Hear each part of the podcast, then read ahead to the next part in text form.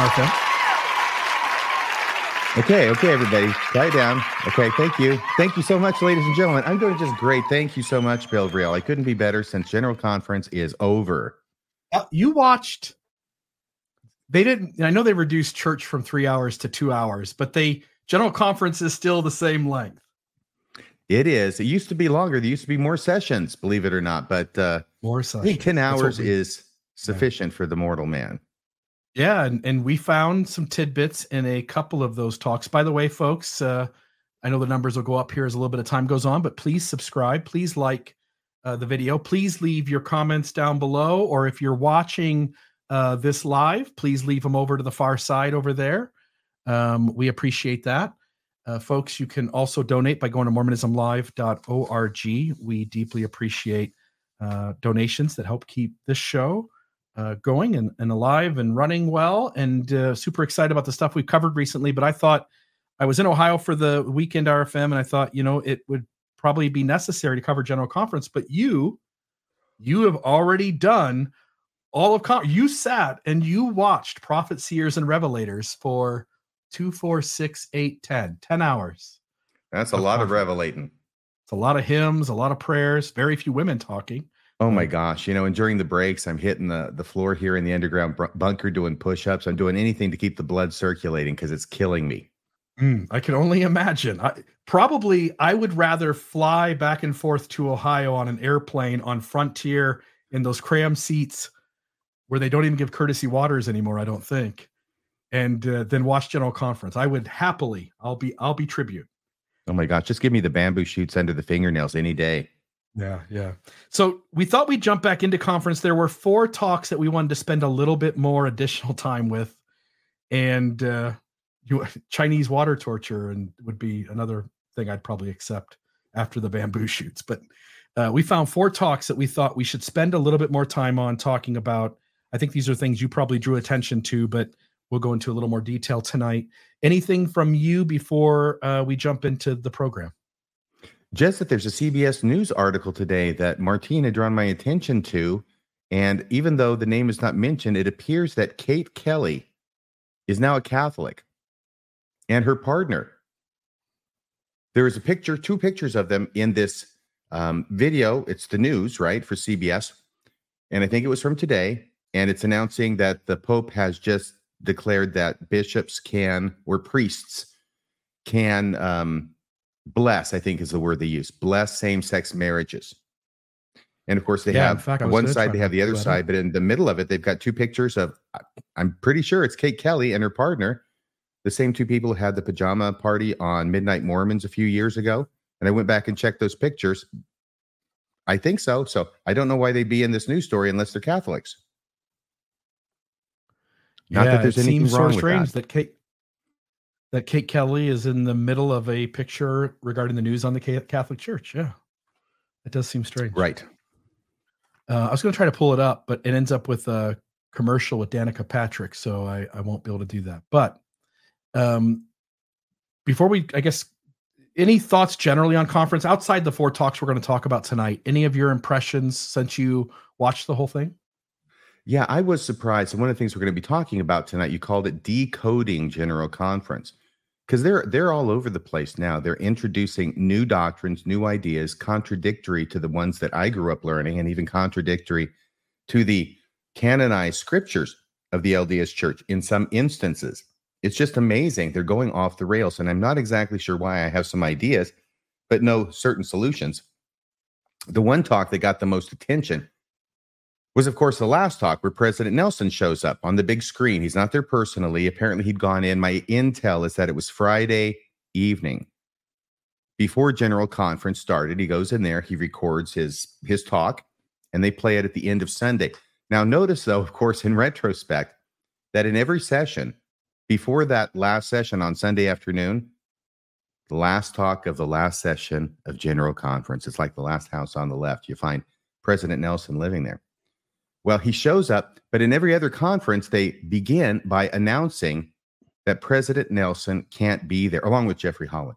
But President Nelson cannot be there because uh, he had injured himself, but he's watching from home. He can't be here because he's watching from home. That's sun, that Saturday afternoon. Now Sunday he can't be here. All the way up to, and they know he's going to be there. That's the thing. They're building it up intentionally so that when he shows up, it's going to be this huge surprise to the audience. And the first time they make any mention of it was right before the hymn. Consider the lilies, I think it was. I know way too much about this general conference. Oh my gosh. But uh, right before I'm grateful you watched it so I wouldn't have to. That became the tagline. Yes, it did. That's a lot of people feel that way. I feel that way too. Um, but right before then, they say, and our concluding speaker will be, drumroll please, President Russell M. Nelson. And you could hear the gasps of shock going throughout the audience. And like I said, I mean, how is he going to do this? Is he going to show up personally? Is he going to be in a wheelchair? Are they flying him in on a wire? But no, of course, it was just a video. So he shows up and he gives his talk. This has caused the most stir in this general conference of any talk. It's getting a lot of commentary because mm. it is frankly very offensive. And it's very insular. Let me put it that way. Some people would say it's cultish. I would say, see you last Tuesday. But it's very insular and it's very much don't listen to anybody else and don't take any advice from anybody else unless they're a believing member of the church. So, what we want to do is we're going to talk about a few other talks before then, make some comments. We're going to conclude with President Nelson's talk. And we want to, at that point, open the lines. We always open the lines at the end of the show, but specifically here for people to call in about their impressions about what President Nelson said. You could talk about anything, but this is the main thing because people are really upset about this. And frankly, from my point of view, I was not able to appreciate all the different relationships that this talk impacted negatively. Mm. So, this will be a chance for you to talk about that if you wish. Yeah, great point. So we're going to start with Elder uh, Renlund's talk, and so I'm going to add this up onto the screen. Elder Renfield. Elder Renfield. So uh, here we go. When I was eight years old, oh, I was baptized by my father. Afterwards, I held his hand as we were going to cross a busy street. I wasn't paying attention and stepped from the curb just as a big truck came rumbling by. My father jerked me back out of the street and onto the curb. Oh. Had he oh. not done so, I'd have been hit by the truck. Knowing my own mischievous nature, I Excuse me. Maybe it would have been better for me to be killed by the truck because I'll never be as clean as I am now right after my baptism. That's the point. As an eight year old, I had mistakenly presumed that the water of baptism washed away sins. Mistakenly? Not so. Not so. Since my baptism, I've learned that sins are cleansed by the power of Jesus Christ through his atoning sacrifice as we make and keep the baptismal covenant. Then, through the gift of repentance, we can remain clean. I've also learned that this sacrament brings a powerful, virtuous cycle into our lives, enabling us to retain a remission of our sins. The, the only moment in Mormonism where you feel like you are enough, it's the only moment you feel like you you qualified. You did it. You got there. you you're celestial material.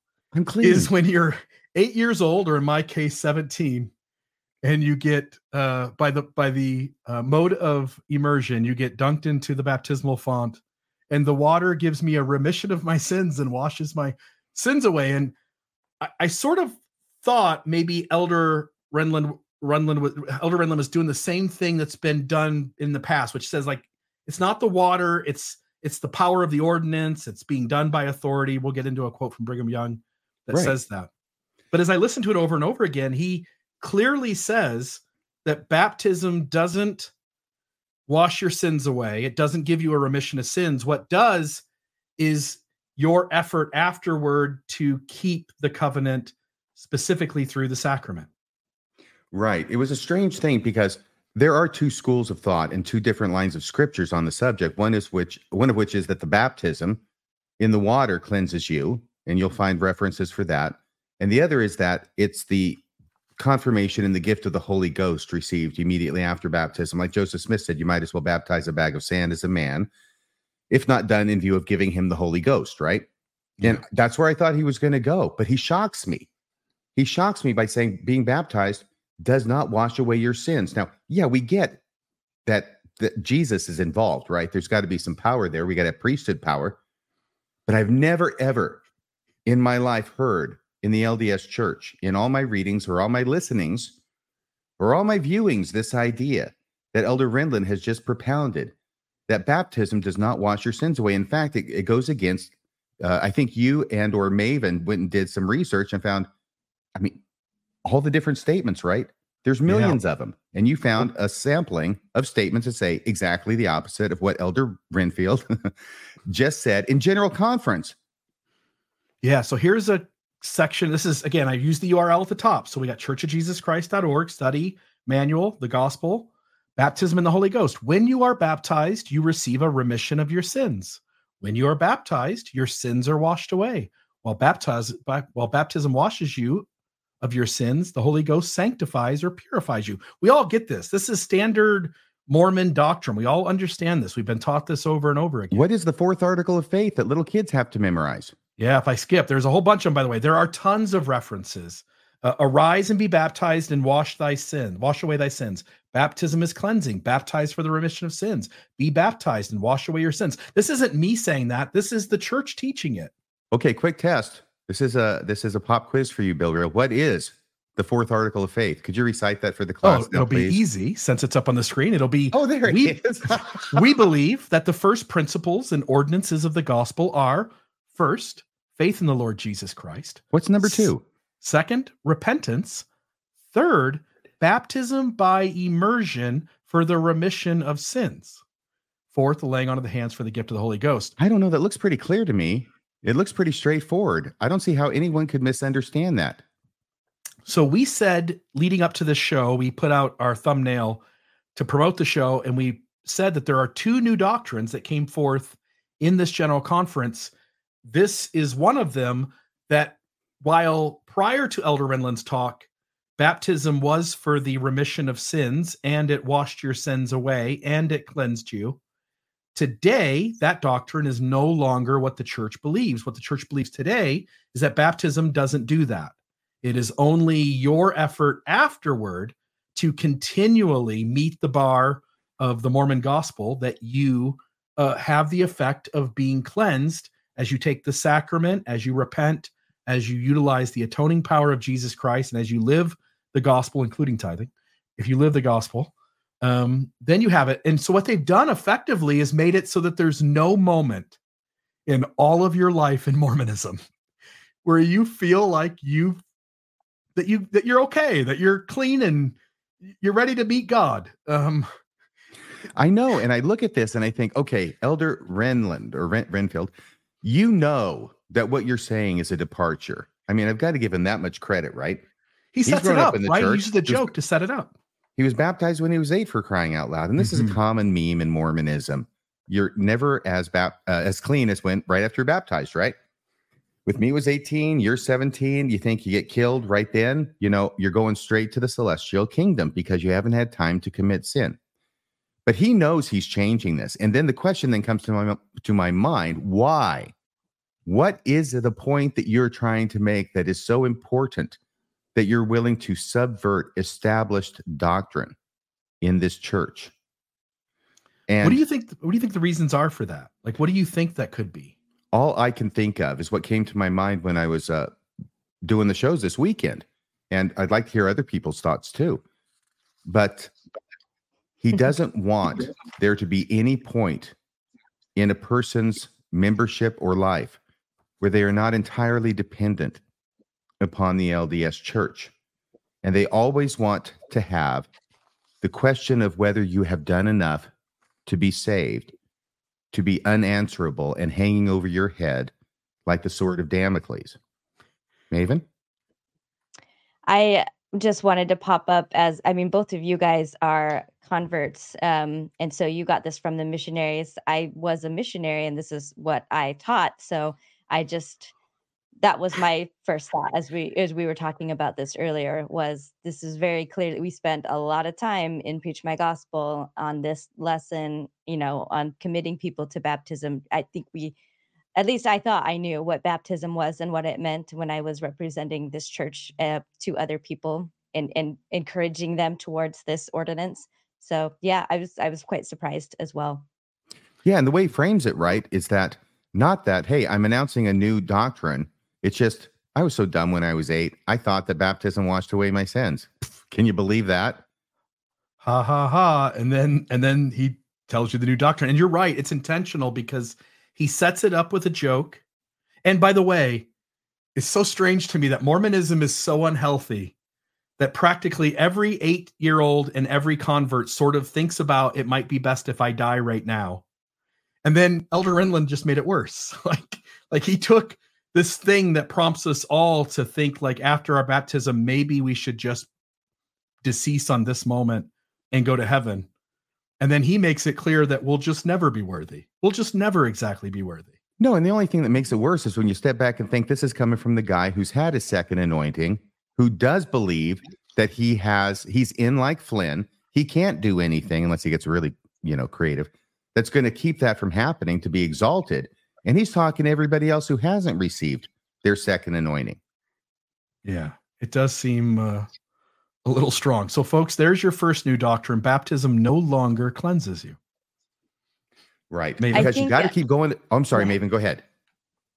Um, no, I was I was just gonna say I someone on the Reddit uh, had pointed out that they think the church uh, or the the leaders um, what was it like that they hate the members or they feel a lot of contempt for them. And this is something that you guys have brought up before but um, i i was just feeling that way with this too because it just seems like no matter what either you're either being like really patronized and condescended to like this like boy if you thought this you were like a, you were like dumb eight year old me you know silly you and then uh, you know or it's this you know this kind of lecturing that i feel like we got from from the others. We'll go over oaks and nelson which is just like you know you're wrong. You I, you know just the members of the church you're you're just you're little children. You're so wrong. You're so stupid. You thought you understood things but really did you? It's a good thing i'm here to straighten you out on really basic things that you thought you understood. And yeah there's a of bednar in that yeah i wanted to give a shout out to exmo shirts this is this i've got the evil apostate shirt uh, and i felt like it was fitting because of conference so i put the link in the chat if you guys also want an evil apostate shirt and like I said, yeah, I know this kind of harkens to Nelson, but um, it just it seemed appropriate. So, mm. yeah, that's it. Well, cool. The, the, the message I'm getting loud and clear is that there's no point at which you can count on your salvation, and you are completely dependent on the church and going to church every freaking week, doing everything you're supposed to do, partaking of the sacrament, repenting, all that stuff. That's what you've got to do to have your sins remitted. So it is this symbiotic or dysfunctional, depending on how you look at it, relationship between the member and the church that I'm hearing in this talk. And, and as you point out, these 15 men get this ordinance that tells them that they are washed clean of the sins of this generation, that they don't, there's nothing really, I mean, minus whatever, murder or denying the Holy Ghost, there's nothing they could do that would take them off that list. And so with their ability to be like, no, I made it. Like I don't have anything to worry about. Mm-hmm. Here you have Renlund telling eight-year-old children that they should also stress over the very moment they get baptized that it's still not not cutting it. Yes. I mean, not, yeah. Not even being involved in questionable business dealings with Tim Ballard will get you kicked out. If once you receive your second scandal. anointing.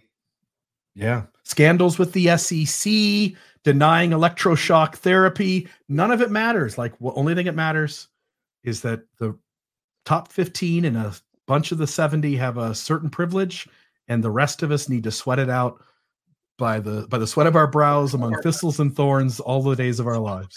Evil apostate. I'm just yeah, I'm just liking this um child children's songbook. Less I think we all if we if we have had any experience in the church as children, we can all sing this in our heads. I'm not going to over the line, but yeah. Apparently, yeah. that's in the children's songbook. I know when I am baptized, my sins are washed away. Well, guess yep. what, children's songbook? You're wrong. You got it wrong. Elder Renlund is right, and you need to rewrite that lyric.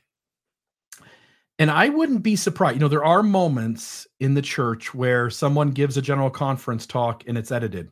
Ronald Poelman being the great example, but Boyd K. Packer made a uh, a reference around uh, the gay and the gay and lesbian issue um, that was altered in the print edition of the ensign when it came out. I would Why because, would a loving heavenly father do that? Yeah. I can imagine that what Elder Renlund said is so contradictory to actual doctrine, so established in print that I could see them adding some sort of clarifier to it. Maybe. Um, I mean, um, where is the correlation committee? What are we paying these guys for? Yeah, they're letting things slip in. By the way, I just want to note we're going to go into our second new doctrine here next. I just want to note it feels like the church contradicting its own teachings is the pace has picked up on that. And I only have to wonder if we go another hundred years, how much contradiction there's going to be. And they have to sort of sense that you can do that once or twice. You, you do that 30 times, 40 times, 50 times. You really kind of cut yourself off at the knees, don't you? Yeah, it's almost like being tossed about with every wind of doctrine and cunning craftiness and the sleight of men whereby they lie in wait to deceive, isn't it? Sort of sounds a lot like that, doesn't it? Yeah, it just comes to mind. So that was the first new doctrine. And then the second one, the second one here is Elder Oaks, who, again, we'll Elder talk Oaks. about this. Sorry. Yeah, we'll... Elder Oaks, who took a break last hmm. conference to repeat mind numbingly, just sequential random sayings of Jesus. That was his entire talk. He took one conference off from his favorite hobby horse. But now here he is back again with the freaking family proclamation and the one line in it that is in my opinion first off it's it's it's new doctrine. I did an entire show on this years ago when it first well not when it first came out but when one of the times he was banging the drum on it.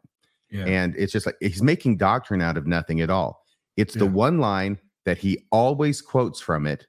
And, and in my opinion there's no doctrinal basis for this line but this is eh the one line that is the obvious anti uh, gay uh, line sentiment that's put in there. And my belief is this is the one line around which the rest of the proclamation was written. So I is just anti-gay wanna... or like anti-trans. Yeah, that too. I'm so sorry. Yeah, anti-different people. Pro straight.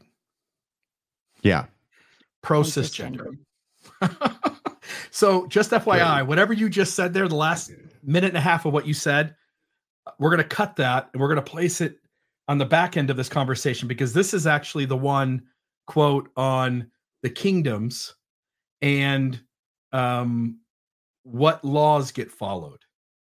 So the gender the gender right. issue is attached to the Nelson thing at the end. Yes. Uh, but this is a new doctrine, I think, and we'll talk about this as it as we get to the end of this one. But uh, there are two quotes from Oaks boat. that we'll use tonight. Yeah, yeah. This is two quotes from That's the boat of Theseus, I think. Or the so ship, here's, whatever. Here's what? Here's here's Elder Oaks. this is the best I've ever heard him. No can hear. Oh, oh, oh, this is I got it. All describes the Let's uh, let me rewind this here. Sorry about that. That's I should have picked up on when you said this is the best you ever heard him that he wasn't talking. the Apostle Paul describes the three degrees of glory, likening them to the glories of the sun, moon, and stars. He names the highest celestial and the second terrestrial. He does not name the lowest, but a revelation to Joseph Smith added its name, telestial.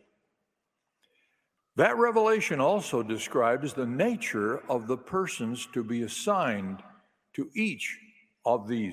Can I just can I just say that when could you when, take this off point five?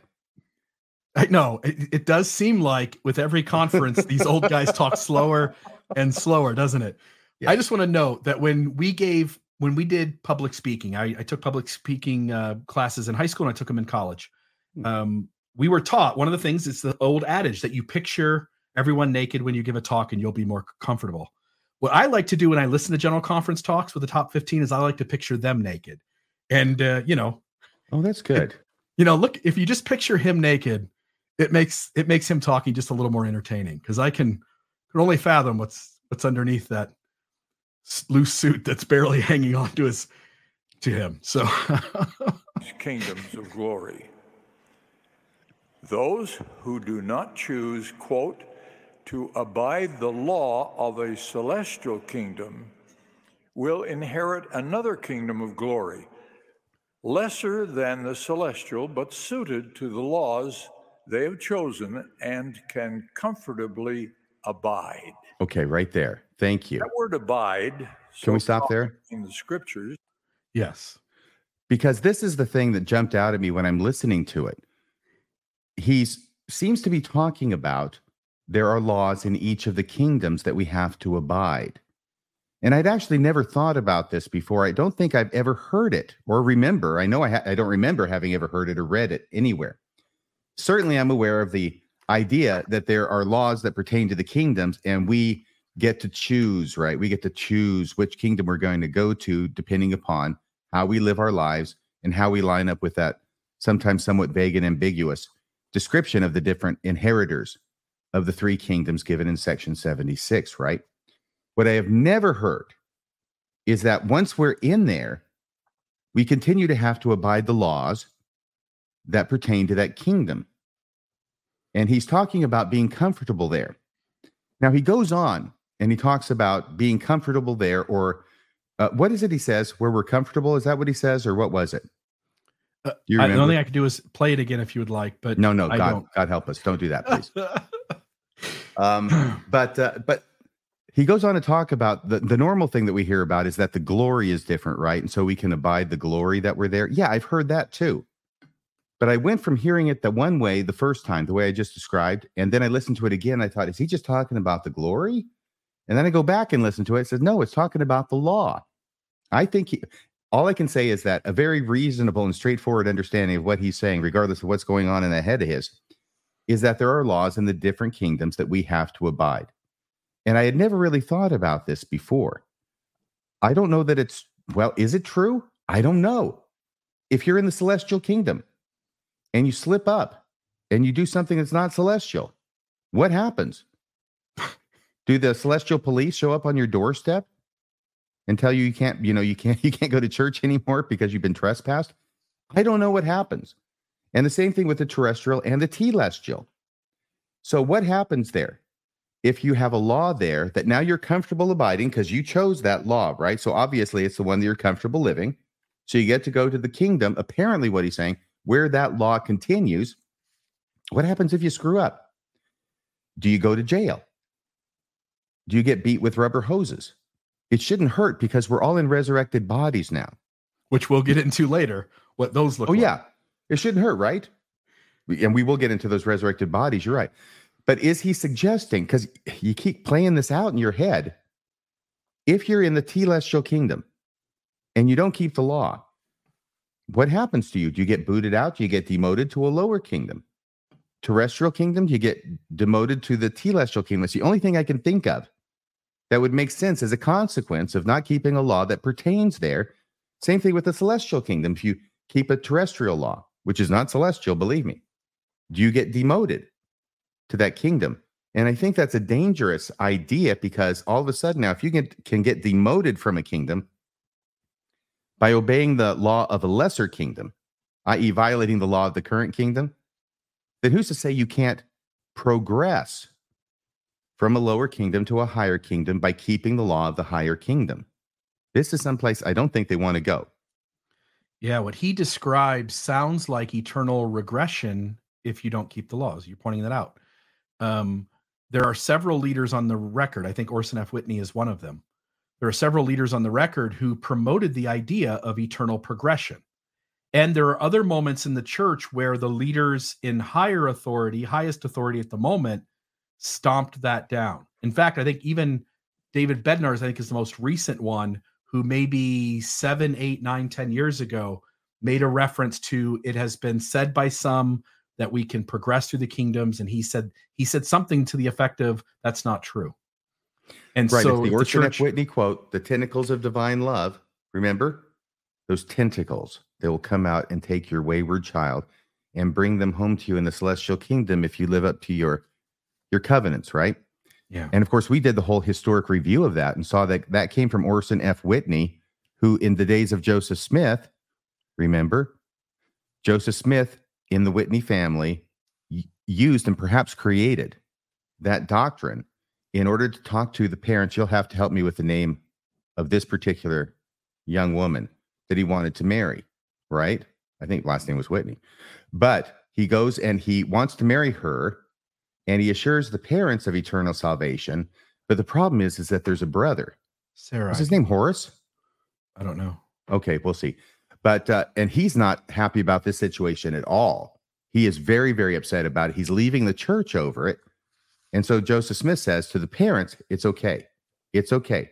Because if you get this super sealing that I'm going to give to you in exchange for, you know, your daughter in marriage, then that sealing will not only save you and your righteous posterity, but even your son will be saved by virtue of the sealing, even if he leaves the church over it.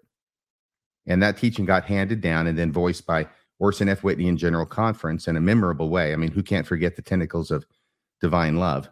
It's like 20,000 leagues under the sea. And that comes up every now and again in conference. And I think you're right. The most recent was David Bednar. And I just want to know somebody made the comment, you put it up on the screen there, Maven, but it did strike me that when I was listening to this, again, just like the baptism one we played before from Elder Renlund, uh, it seems to me that one thing that this causes is that even when I get to heaven, I just I gotta bust my ass every day still. Like I can't ever take a break.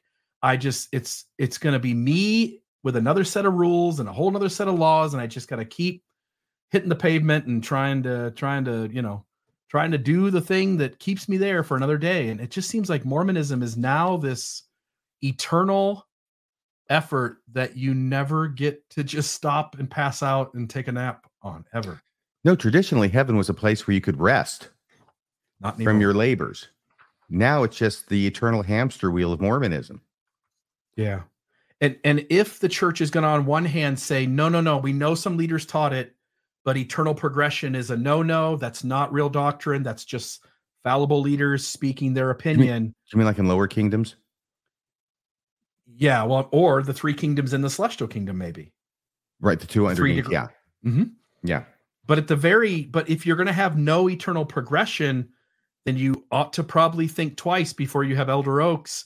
Uh, sorry, I should point it the opposite direction, so it goes to the thing. But um, you should be really careful of having Elder Oaks teach eternal regression because it's sort of two sides of the same coin. It's like he hasn't thought out the consequences of what it is he's teaching. Jay Tumway says, No rest for the wicked from uh, Isaiah. But Mormonism one ups Isaiah and says, No rest for the righteous. Yeah. And, uh, you know, Elder Oaks gives this, it certainly makes it, it just seems strange. I mean, you and I would have grown up knowing that this is the probationary state, right? That's also doctrine, that's also theology. This is the place to prove ourselves to God. That whatever ability we had to keep the commandments, do the right thing, live the gospel, and with a caveat of sort of based on what we knew to be right and wrong, right? Like somebody born outside the church sort of has a chance later on, but people in the church sort of under a kind of a higher requirement in the mortal life. But that once we got to the other side and we were given final judgment, delivered to the kingdom we're going to have, that we sort of had already made it clear what kind of human being we were going to be and that we wouldn't we would just be in that kingdom and we that's where we would belong. We've been told that that's where you'll feel comfortable. That's the place you'll be. Um, that each of these kingdoms is beyond imagination of how how nice they are and how amazing they are and that we would just go to the celestial or terrestrial kingdom and go all right this is home i'm going to make myself comfortable because i've got a long time to be here and what elder oaks is saying is that the moment you get there that law continues and don't dare mess up because something has to happen if you do Right. And we don't have the clip, but there is the place in the talk where Elder Oaks, of all people, with amazing lack of self awareness, quotes the description of those who inherit the telestial kingdom. That's the lowest kingdom of glory for those of you who don't know, just above uh, outer darkness, as liars. and adulterers and those who love and make a lie. Elder hmm. Oaks said that. Elder Oaks quoted that to the world. This is the guy who publicly said that no conversion therapy was going on at BYU while he was president of BYU. And then, which by the way is totally not true. Lesser minds might call it a lie. I don't know. But then later on, a few days later, because it was making a bit of a, a buzz, mm-hmm. he was confronted by his people with the facts that, yeah, it had been going on. So if you, it was in response to a question. It was at, uh, was it University of Virginia uh, Law School or something like that, just a year ago. Mm-hmm. He was given the opportunity to correct his statement. Yeah. I'm he sure he no. corrected the record. He had to yeah. have corrected the record. No, he doesn't. He no. says, I'm going to let my first statement stand. That is a knowing, intentional falsehood. Yes. And this is a guy who's reading the description of the people who inherit the celestial kingdom. And you look at that description and you look at Elder Oak's picture and you go, yep, they match. This is also the guy who continued the practice of signing off on deceptive dummy companies in the SEC scandal, which also seems like a deep amount of dishonesty. Yeah. Um, he's a crook. Yeah, and he's the guy telling everyone else what the standards are. Sooner or later, RFM, you do say the thing, and he's a crook. I'm telling you, that Elder Oak is a crook he's the one guy guilty of not keeping the celestial law to the entire audience he's talking about and he's the guy who gets to tell us what makes it and what doesn't and which laws will have to be uh, abided by uh, he's tom hagen in the godfather. Oh yeah. When they do the remake the the part of elder oaks will be played by who? Robert duvall. Robert duvall. Yeah. Tom hagen the lawyer for the uh for the family. Yeah it's got to be. Yeah. Hmm. And one lawyer to another, huh? Okay, well, there's your second new doctrine. Sort of seems confusing. I think the church may want to reconsider whether they want to open the can of worms of eternal regression because there has to, if you go to a kingdom and uh, there are laws there that you must abide, his words, not mine, you must abide. Then, if there's not a penalty, the only other way around it is that it's forced obedience Hence, there's no agency in those kingdoms. Hence, we're all just robots, right? We're just all obligated to do every little thing that is said for us to do. We have no choice. That doesn't make any sense, even in the lower two kingdoms, based on the gospel and theology and doctrine. Hence, we have to be able to break the law still if that's the new rule. And if we break the law, there must be consequences. And the only consequence that makes any sense is that we're not allowed to reside in that kingdom anymore, hence eternal regression. Yeah. That's a door that's best left unopened. But I'm not the one who opened it. No. And again, back to the thing I said earlier, it, these guys are just starting now almost on a almost on a like every couple of months to say something that contradicts old material. And I don't remember in my lifetime the rapidity of that, the the consistency and uh, of that happening on a regular basis. It it seems as though because it's not true, hence there is no real consistency to it that they're almost kind of showing their cards if you pay attention and they're just going like none of this makes sense. We're just saying what we think in the moment and now it's so big and so expansive all the things we've said that we can't help but stumble over the things we've said before. Right and i would push back gently and just say just because something is not true doesn't mean that it can't be consistent. Yeah but they can't do that either and I don't know what's going on. It's so strange. The first big example of this was in November 2015. First big example in recent memory, which is where they did the policy of exclusion, which violated, I identified three fundamental doctrines of the LDS church and of scripture. They were so upset about the Supreme Court decision legalizing gay marriage or finding it constitutional that they issued a statement that violated their own doctrine on three fronts and now they're they're just continuing to do it. I, I don't know if it's a competition or what. Yeah, I mean, again, we could just list them, but it, it comes to mind. You know, David Bednar turning free agency into moral agency seems like a big one. It seems like a big one. Free yes, agency was such a big part of Mormon doctrine. prior to him saying that. The baptism washes away your sins seems so central to Mormon theology and doctrine and Christianity. It's not, that they are just changing doctrine and contradicting themselves, they are contradicting themselves on the very basic absolute premises on, which Mormonism was established. And it almost, again, I don't think they're doing this, but it almost feels to me like they're just trying to see how much they can say that contradicts the truth of what they used to teach. Not that it was true, but they established it as the truth. To see if we're paying attention and if we'll call them out on it. And at this point, they almost have to feel like they could get away with anything. Well, I think they can get away with anything. And I think that's been demonstrated over and over again. Yeah. What's next up on the, the list there, Bill? So now we've got uh, Christopher Waddell. Here's another thing Dub- we're getting away with. You Christopher Christopher Waddell in the football game of General Conference, he is blocking for M. Russell Ballard. yeah. Did we not do the second one from Oaks, or did we just did I miss the second one from Oaks? We're going to use with the Nelson conversation at the end. Ah, okay, perfect. Yeah, it'll it. it'll fit it'll fit right in there when we all sip on our smoothies. I've been waiting for that one. okay. All right. So this is Christopher Waddell. Um, I'm looking forward to my in... tropical uh, Kavana smoothie. Oh, you won't want to real put your word and it starts with a K. You may not want to put your lips on this smoothie, so we'll see. okay, so here's okay. hero worship.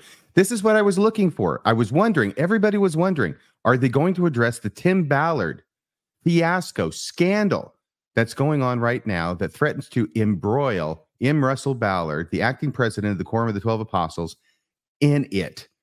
And that whole statement that they issued on behalf of President Ballard on September 15th, this is two weeks later, and we're in general conference. And not only did I knew they weren't going to mention Tim Ballard's name, right? They're not going to do that. But I was wondering how they were going to address the issue in an oblique way.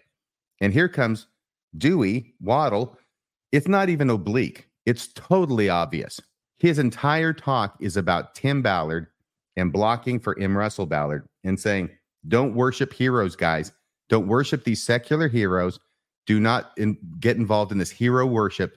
There's only one being that should be worshiped, and that's M. Russell Ballard. I mean, it's Jesus, right? That's the only people who should be worshiped. And it, he just went on and on and on until I went, okay, you can stop. It's clear enough now what you're saying. Tim Ballard, bad. M. Russell Ballard, good. And I broke this up into about four or five parts here. Um, so here's the first uh, part of this conversation. Events which impact our lives and even the course of history are frequently the result of decisions and achievements of individual men and women, great artists, scientists, business leaders, and even politicians.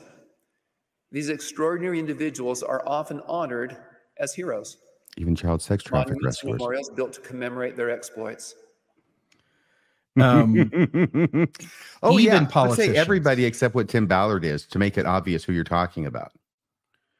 Yeah, it seems strange. They sort of put politicians in a different category, right? Like there's there's these really good people, and even from time to time, a politician rises above the ranks. Yeah, it's it's hard to hard to find those, but yeah, I, right. sure. But scientists, you know, athletes, he starts with athletes, but he's talking about the guy who's not an athlete, a scientist, or a politician yet. There's a good face. Like that's a great freeze frame there. Oh, poor guy. Yeah. Capture. All right. So this is he talks about uh, he further talks about the the child. Then we'll get into kind of the substance of it. But this is I thought was when I was a young boy, my first heroes were athletes. My earliest memories are collecting baseball cards with the pictures and statistics of Major League Baseball players. Hero worship as a child can be fun and even innocent, such as children dressing up as their favorite superheroes for Halloween. Yes. By the way, this is the guy who got into money and finance. It just happens so often. Accountants, they they love baseball, and it's not just the cards, right? It's not just the pictures. It's the statistics. Sorry, it doesn't really. It's not really here or there. But I just find that uh, so expected from a guy who rises to great heights and wealth. I I hope. Um, working with money for the church. You know, it all starts out in baseball and all those stats. I the only thing I noted with this particular segment, not that it's a big deal, I don't think it is, but to note that he allows whatever he's about to teach is sin or risky or threat to our testimonies. Mm-hmm. He justifies for the child to do. And generally, when we think of sin, we think of sin as not ever good or or uh, anything uh, unhealthy uh, to do shouldn't be okay for children to do either. And I just I thought it was sort of strange to say like, hey, it's it's fun and innocent and great for children to have heroes and to to have that kind of moment in their childhood to do that. But when we get to adults, now it gets really risky. This is where the bad things happen. It does, and there's been a number of comments you putting you've been putting up that I'll just synopsize by saying he does not mention prophets and apostles in his mm-hmm. list of people who should not be worshipped. No, right for some reason they they stay on the list. So here's where he gets into it, and here he talks about the uh, the golden calf. And I can't hear that, but I want to say thanks to RB for the great uh, donation. We should we be calling out these uh, what do you call them? The super chats? Super chats, yeah. We I, at very least, I'm glad we're putting them up on the screen. If if you want, like when we see them, we can certainly note them. I I want, would want to uh, certainly signify appreciation for the folks who are doing that. It means a lot to our show. Yeah. So we'll work on the volume here behind the scenes, and hopefully it'll work this time. We've got it. Yay, golden calf. We admire and respect many talented and remarkable men and women for their abilities and contributions. The degree to which they are revered, if taken to an excess, can be the equivalent of the children of Israel worshiping a golden calf in the desert of Sinai. As adults, what was once innocent childhood fun can become a stumbling block when hero worship of politicians, bloggers, influencers, athletes, or musicians causes us to look beyond the mark and lose sight of what is truly essential. For the children of Israel, the challenge was not the gold that they brought with them on their journey to the promised land, but rather what they allowed the gold to become. Whoa, whoa, whoa. Wait a second. Wait a second. Can we stop the tape right there? Please. Can you go back and replay that again? because notice that it's, I hadn't even picked up on this. He's got to make this distinction, right? The church has got 157 billion dollars in the bank. He's talking about the golden calf, which he has to, he has to keep reminding himself: don't say golden Tim, don't say golden Tim, say golden calf. But notice what he said: it's not the gold. The gold was not the problem that they took with them. It's that they made it into a calf. Did you catch that, Bill? Here, yeah. try it again. It yeah. makes sense now. Why the EPA fund is totally fine. It's they totally didn't make fine. it a calf. It's all good. If you caught my performance on 60 Minutes a few months ago, I'm addressing that here. Causes us to look beyond the mark and lose sight of what is truly essential. For the children of Israel, the challenge was not the gold that they brought with them on their journey to the promised land, but rather what they allowed the gold to become an idol which then became the object of their worship, turning their attention away from Jehovah, who had parted the Red Sea and delivered them from bondage. Their focus on the calf impacted their ability to worship the true God. The hero, our hero, now and always is Jesus Christ.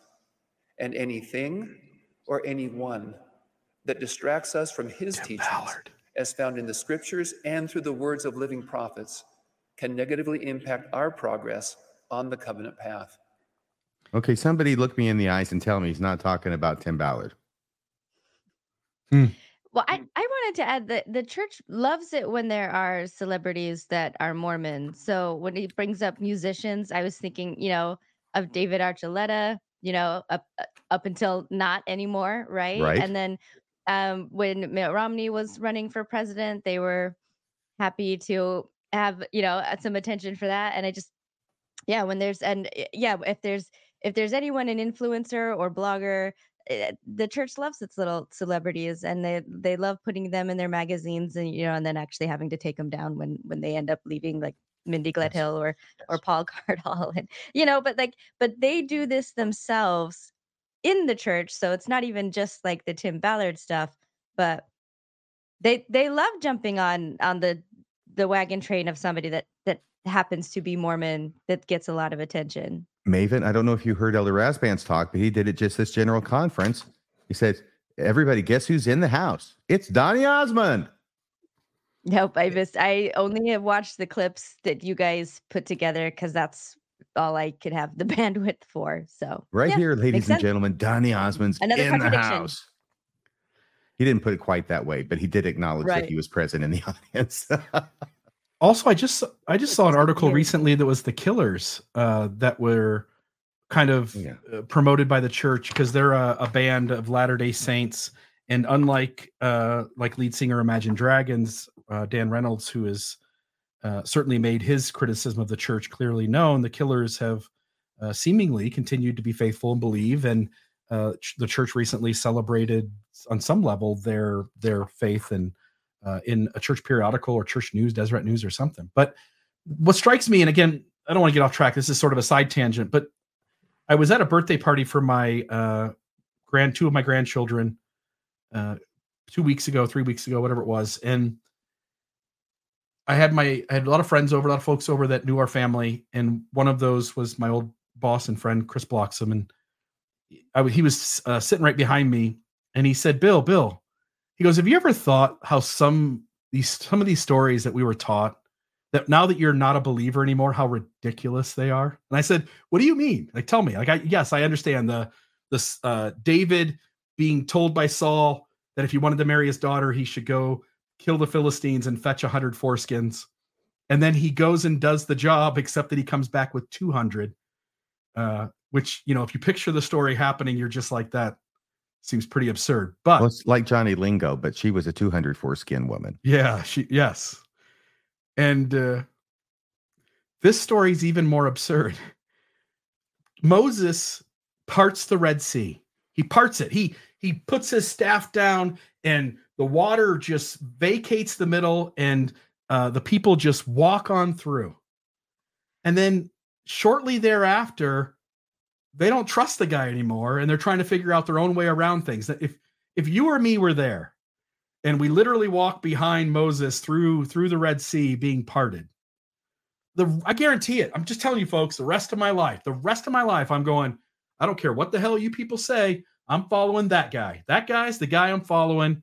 He did shit i ain't ever seen before. That guy's done stuff that that I couldn't do, and I'm just you guys can make uh, a golden cow, but you're to be making it on your own. I'm to have nothing to do with that. And the reality is that nobody, nobody in that, like maybe two guys, but nobody would do that. That's that's it's an absurd story. The, these stories were created, they're myth stories, they're there to pass down tradition and information, but they're not, they were never really meant to be literal stories. And when you sit with like the stripling warriors or the Tower of Babel or Babel, when you get to uh, the Great Flood, this is just one more story that makes zero sense in light of like common sense and rational thinking.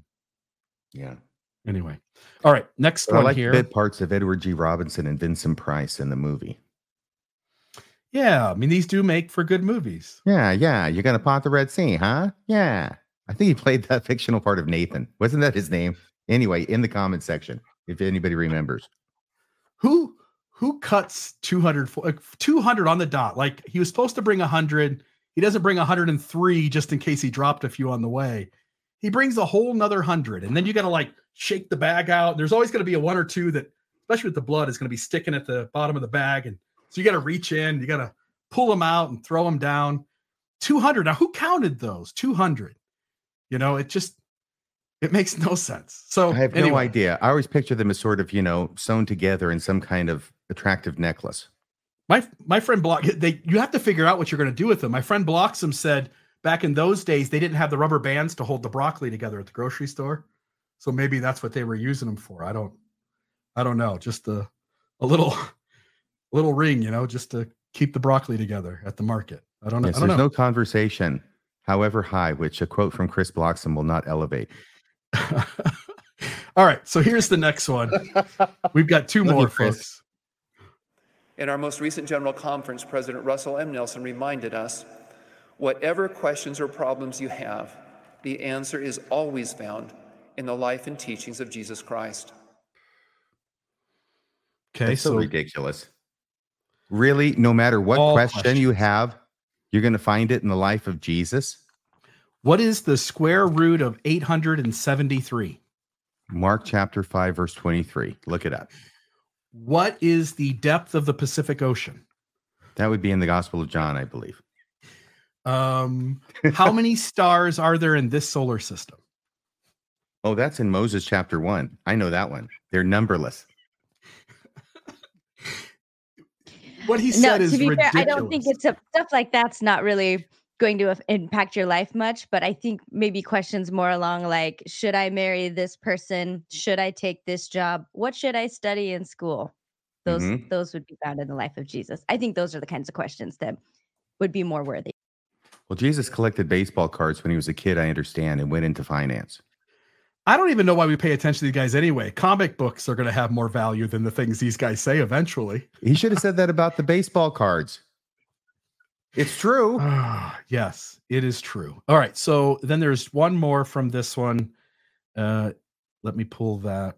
And if you think that we are beating a dead horse on Dewey Waddell, think about what he's doing on Tim Ballard, because that's what he's doing from beginning to end of his talk. This is just making the case. Beginning to end, this is all about Tim Ballard. And Duluth Reba Duluth Reba. I hope I'm pronouncing that correctly. Nine ninety nine. Thank you so much. By the way, if you want to ask a question or anything or make a comment in your what are these super chats? Yeah, we'll read those, won't we, Bill? Yeah, we will. Duluth Reba. Awesome. Um, and she's the the lady who we made that short from, if I remember right. No, it's not. I have the wrong person. I'm sorry. no, wrong different. person. But she's very active in the chat and and participates, and, and that yeah. she's great. Yes, she's a regular, isn't she? What was well, the name should... of that lady again? Maven, I think you know because that was the first short that you made and took her you name, a long her time. name is Ruth, and I Ruth. don't think we know her last name, but I, I just I recognized her voice as soon as I heard it. So and that's why because we have the components of Ruth in that name, Duluth Reba. I'm sure that's, what happened. What... And we should be making shorts with Duluth Reba uh, as part of what we do. So here's the here's the other one. In our complex world, it can be tempting to turn to society's heroes in an effort to provide clarity to life when it may seem confusing or even overwhelming. We buy the clothes they sponsor, we embrace the politics they espouse, and we follow their suggestions as shared on social media. This might be. I'm going to ponderize yeah. that one. Well, I think you should think celestial. It's kind of funny. It's obvious he's talking about Tim Ballard. We're beating the dead horse, but it is funny that he talks about uh, wearing what is it, the clothing that they endorse. Mm-hmm. And at the end of this whole thing, President Nelson is going to go up and say, Think celestial more times than you could possibly imagine that those two words could appear in one general conference talk. Do, that was Sunday do, afternoon at the end. Already, the internet is teeming with Think Celestial merchandise. I just want to know if clothing endorsements include underwear. Yeah, garments. Sorry. Good point. Yeah. Good point. He's got him on. We all did version. Sorry.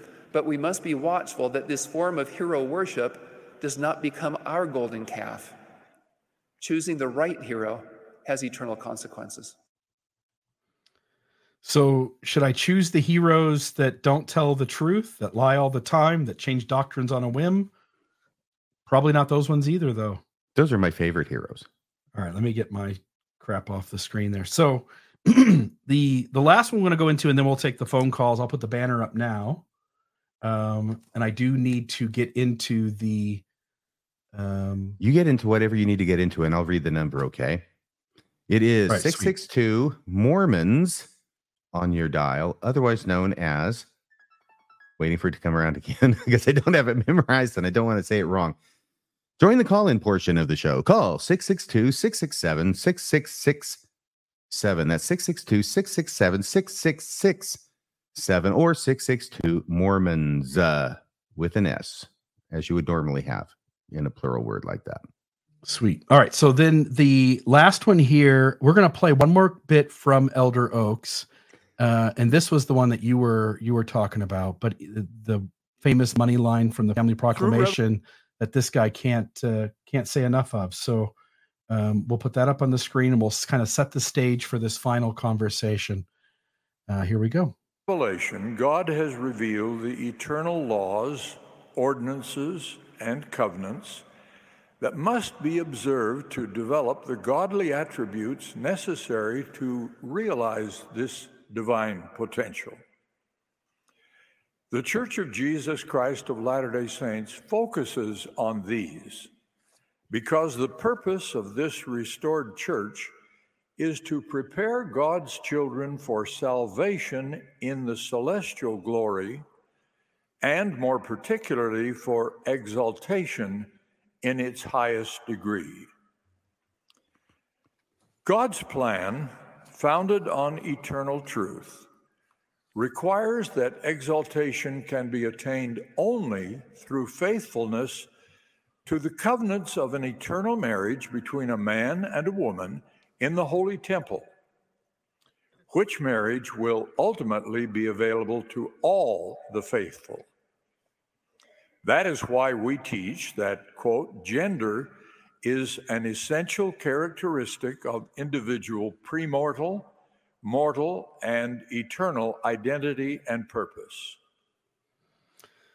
Okay, so he teaches that gender is eternal through the pre earth life, mortal probation, and in the eternities, regardless of what kingdom you get, because he doesn't uh, he doesn't distinguish between uh, a celestial glory versus a celestial terrestrial. It's no matter what, eternal. That is the point of the family proclamation that he makes over and over again, and that sets up this conversation because that seems to be very different from what Nelson communicates, and that seems to be very different from what another prophet in the past has communicated. Uh, but Nelson being in this very one, and so let me grab um, grab his here. If I yeah, go have. ahead. By the way, there were a couple of comments that went up with super chats. I'd hate to make a promise and then violate it so quickly. Wendy Nelson gives us twenty dollars. Says, "Keep up the good work." Thank you, Wendy Nelson, for watching the show. I hope President Olsen. Nelson is watching along with you. Wendy, oh yeah, Wendy Olson. oh, it's Olson. Olson. It's Olson. I'm sorry.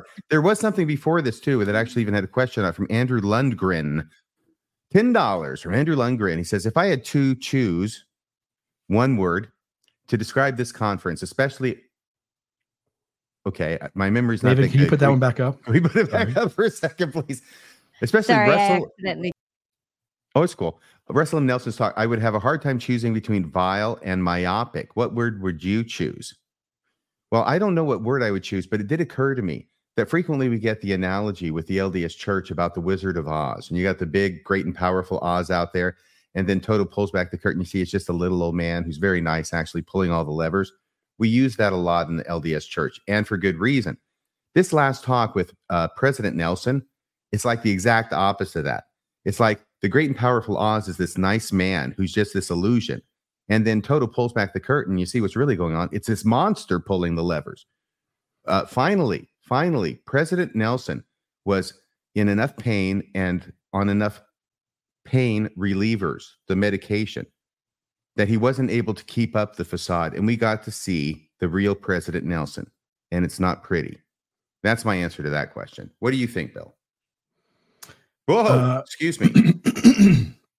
I I never before you put that up.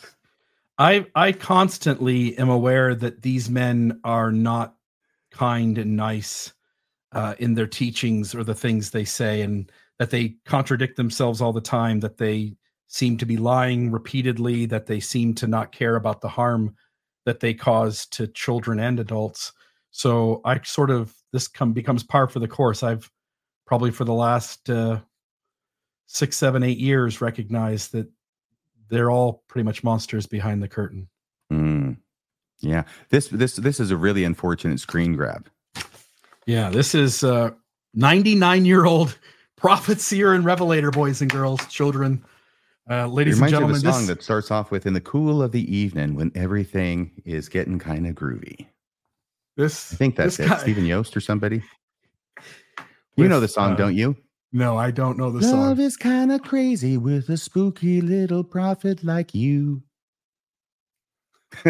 he he looks like he's got one foot one foot in the grave. I hope he's doing well. Obviously, he put his back out, but he is 99 years 99 old. I mean, I give old. him credit for anything. Can you imagine can do at that age? It's amazing to me, and I'm glad he showed up in the chair. Uh, I understand. Yeah, like I said, I understand this was done on Friday night. I was thinking if this was me, if this were I, technically, sorry, mom, who uh, had have a back injury, right? And I'm the president of the church. I'm going to show up no matter what. I don't care if they got to wheel me in. I'm going to be there. And he kind of did the same thing. So I want to give him some credit for that. But that's about the only thing I can give him credit for regarding this talk. Philip Blair, you want to read this one, Bill? I wish to speak in my own behalf and not to have it thought to be defect, for Jesus Christ did the same, and therefore I cannot be blamed. Christ had John, and I have George, King James, 1617. Bible was 1611. That's cool. Yeah. I, I thought that somebody in the Beatles once said that too. so here is President Nelson. He sets up his talk by talking about the three things that will determine uh, determine essentially how we live or where we live. So mm-hmm. Mortality is a master class in learning to choose the things of greatest eternal import. Far too many people live as though this life is all there is.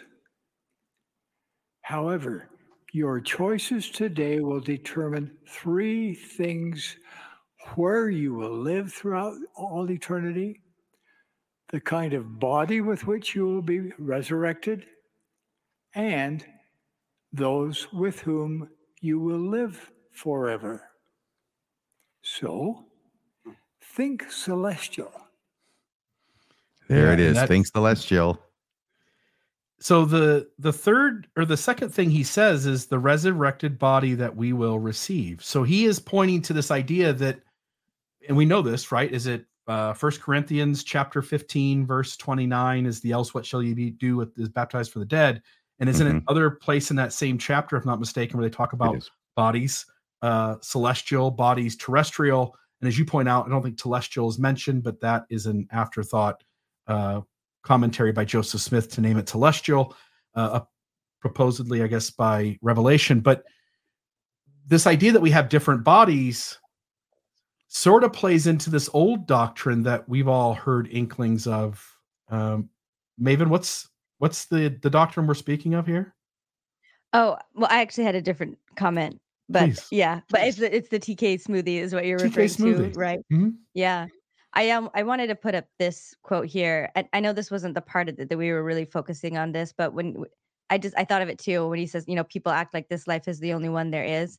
Um, so P Wayfaring Woman says, Can you imagine wasting this life because you think something is waiting for you on the other side? And that's something that I feel too, and that has been a, a real a real flip um, as far as paradigms go in leaving the church is just having so much more to live for and so much more reason to enjoy life and it's all in uh, i think good ways or ways that as a mormon i would have considered good you know the the perception is it's to eat drink and be merry which is basically sex drugs and rock and roll but um yeah there was so much about being a mormon that i just felt like life was not being lived at all with this idea of one coming after and and that's what we're seeing with with families with what we're going to share you know with what he says that um it i don't know it just seems it seems fine to ruin families in this life if you if you think that it's going to somehow be fixed and you'll get them in the next life. It's just very sad. Mm, that's it. Totally. Yeah but we, we can get back to what it, we're actually meant to talk about was yeah the type of body that we have. The tk smoothie and if folks have never heard of the tk smoothie it is called the TK smoothie because it is the telestial T, terrestrial T, K kingdom uh, smoothie. And this goes back to a teaching. Now, remember the Elder Oaks quote we played just a minute ago, where gender is eternal in the premortal, mortal, and postmortal lives. It's why it's why Elder Oaks says we are unable to change our doctrine to accommodate the LGBTQ community. But Joseph Fielding Smith in Doctrines of Salvation, Volume 2, RFM, would you like to read this? Uh, sure, absolutely. By the way, I did read these shortly after I got back from my mission, if not on my mission. So I was familiar with this, and it makes perfect sense within the Mormon paradigm. yeah, yeah, it doesn't make perfect sense. To add. so here's what he says. And by the way, this is just a collection of his teachings and other writings or speeches he gave was made by his son-in-law, Bruce R. McConkie, as a homage to his uh, father-in-law. In both of these kingdoms, this is Joseph Fielding Smith, apostle, prophet, church historian, the Book of Mormon answer man for everybody in the 1950s and 60s. In both of these kingdoms, that's like I think you said, the T and the T, um, the terrestrial and telestial. In both of these kingdoms, there will be changes in the bodies and limitations. Whatever do you mean? He goes on. Some of the functions in the celestial body will not appear in the terrestrial body, neither in the telestial body. And the power of procreation will be removed. How would you remove the power of procreation? Um, because if people like have genitals, go. they're going to do it. In case uh, he's not hinting hard enough, he goes on. I take it that men and women will, in these kingdoms, be neither man nor woman, merely immortal beings having received the resurrection. Wait a minute. Isn't gender eternal? No. Well, not according to Joseph Fielding Smith, according to the proclamation on the family, with which Elder Oaks quotes, you know, every chance he gets, that one line out of it as if he didn't write the damn thing. He quotes it, and it he we didn't get the quote, the, the entire clip, but he says this is founded on irrevocable doctrine. He's trying to pound that as hard as he can. So He wants to cement it so it will live forever after his demise.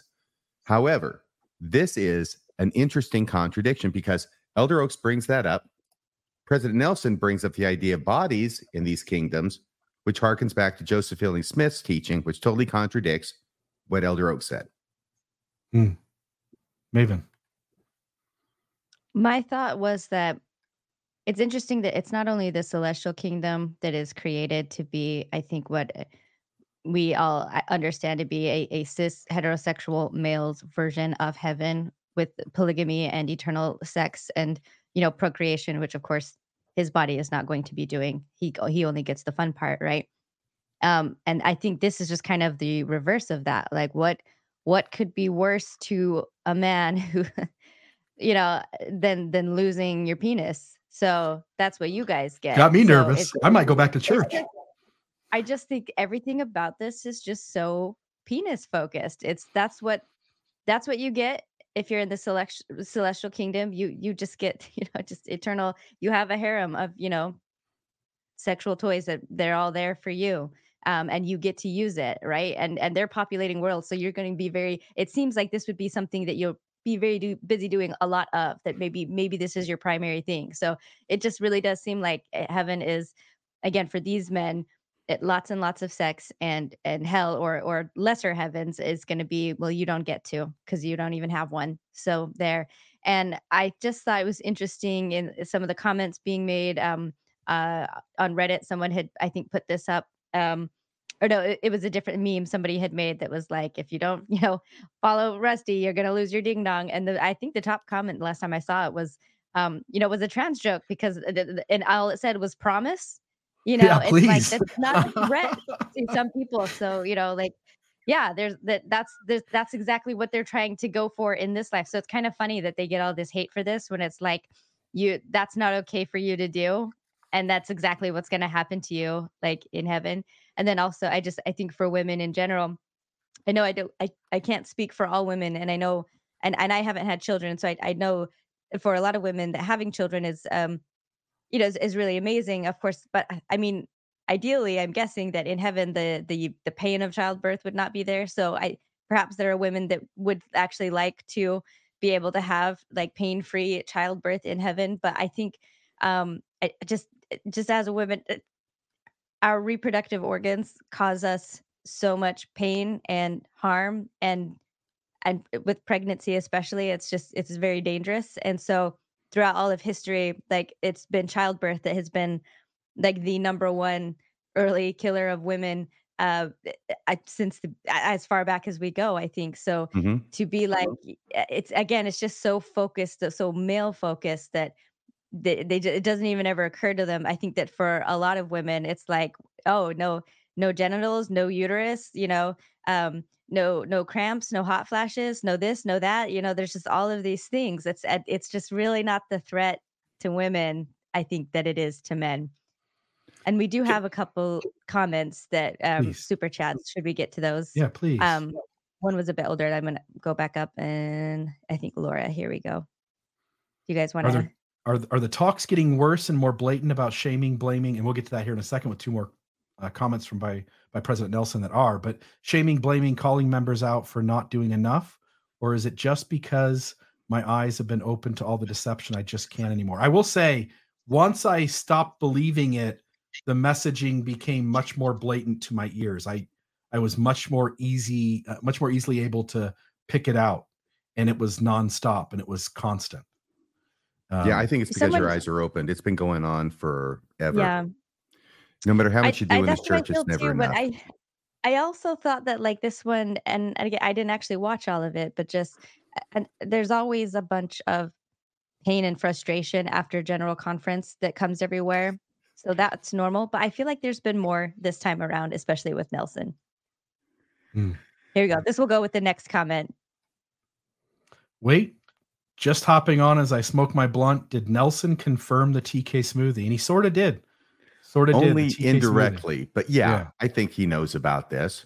Sure, he does.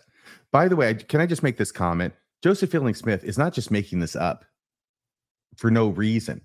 He is the scriptorian of his generation. His son in law, Bruce R. McConkie, became the scriptorian of his generation. And that's the generation in which I joined the church and grew up. What he is doing is he has identified a problem with the plan of salvation. And the problem is that if indeed, by the way, as Alma chapter 40, verse 20, is it 41? 23 says, that resurrection, remember the resurrection, remember the seminary scripture, remember the missionary scripture about um, the body shall be restored to its proper frame and no gym, no gym, no limb nor joint. Uh, every limb and joint will be restored, and even there shall not be as much as a hair be lost. That's how perfect and complete the resurrection is. So when Joseph Fielding Smith says that, he's contradicting the Book of Mormon. But the reason he goes there is because he feels he has to. Because what, what on earth's going to happen if you've got people in the celestial kingdom and the terrestrial kingdom who have sexual organs? We can say they're not married because you're not sealed in the temple, but what's to keep them from getting together and fornicating all over the place? We can't have any fornicating in the celestial and terrestrial kingdoms. So, therefore, this is Joseph Fielding Smith's extra scriptural and actually contra scriptural answer to that question. As far as anybody who doesn't go to the highest degree of kingdom in the celestial glory, everybody else, their resurrection is not perfect, actually. Book of Mormon didn't mention this, but here's the footnote except for peepees and vajayjays. Okay. No, you're not getting those back because you proved you don't know how to use them appropriately. So that's the whole place that this comes from. And the thing that you're pointing out is not only is Joseph Fielding Smith contradicting the Book of Mormon and making this assertion, but that Dallin Oaks is contradicting it as well. And like you said, Bill, he's doing it for one political reason, right? He's doing it for the political reason of continuing to maintain space to treat those who are not within the, the perfect Mormon framework differently and less than literally in the kingdoms. Whereas Joseph Fielding Smith is trying to address a theological question. But they still both go like this ships in the night that don't pass but actually crash. I just want to note having everybody in the lower two kingdoms be androgynous. Again, we were pretty naughty people to get ourselves to those kingdoms to begin with. I don't think penises and vaginas are going to completely stop us from having a good time. I mean, first off, we know that like our blood changes, right? It's no longer blood, it's some other life force energy spirit. or whatever. Yeah. It's spirit, man. And we can't procreate. So now everybody's got a free vasectomy and a uh, free uh, hysterectomy, essentially. There's no outward parts on the front, but people do as people do. A little androgyny is not going to stop me from having a good time. I'm going to, you know, unless you take away all the crevices and places, I'm going to find a way to have a good time. It's, uh, I got myself to that kingdom being a really naughty bad boy to begin with. I don't think uh, changing the rules there and making me abide them is going to keep me out of keep me out of harm's way. Foreplay. I did a lot of things in uh, in high school with girls that didn't require me to do anything with penises and vaginas and you know my my introduction to uh, my sexuality at times didn't involve uh, those things. So i got to imagine a bunch of apostates in the lower two kingdoms are going to figure out ways around these kinds of things you know? Some people like feet. Are we going to take the feet away? Or some people like ears. We're going to take the ears away there's a lot of cool things that can happen without ever having to touch a penis or a vagina so good point. That's why wherever you end up is going to be the happening kingdom of glory. That's yep. where everybody's going to want to be, even the people in the top. They're going to be looking down saying, Man, I wish I was down there with Bill Reel. My kingdom's going to be where the party's at, my friends. So there's that. All right, let's get to these last two. This is um, two quotes here with the money line coming next, but here he sets it up this is where I think is just guilt and shame sort of being uh, heaped on. And thank you for donating twenty dollars, Kent Miller. Yeah, thank you, Ken. Let me rewind that here. Unwisely choose to live celestial laws now. We are choosing to be resurrected with a celestial body. We are choosing not to live with our families forever. So, my dear brothers and sisters, how and where and with whom do you want to live forever?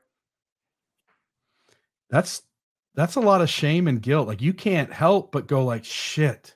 If I don't do this Mormon thing forever and ever from not even I don't even get a free day on my baptism day now.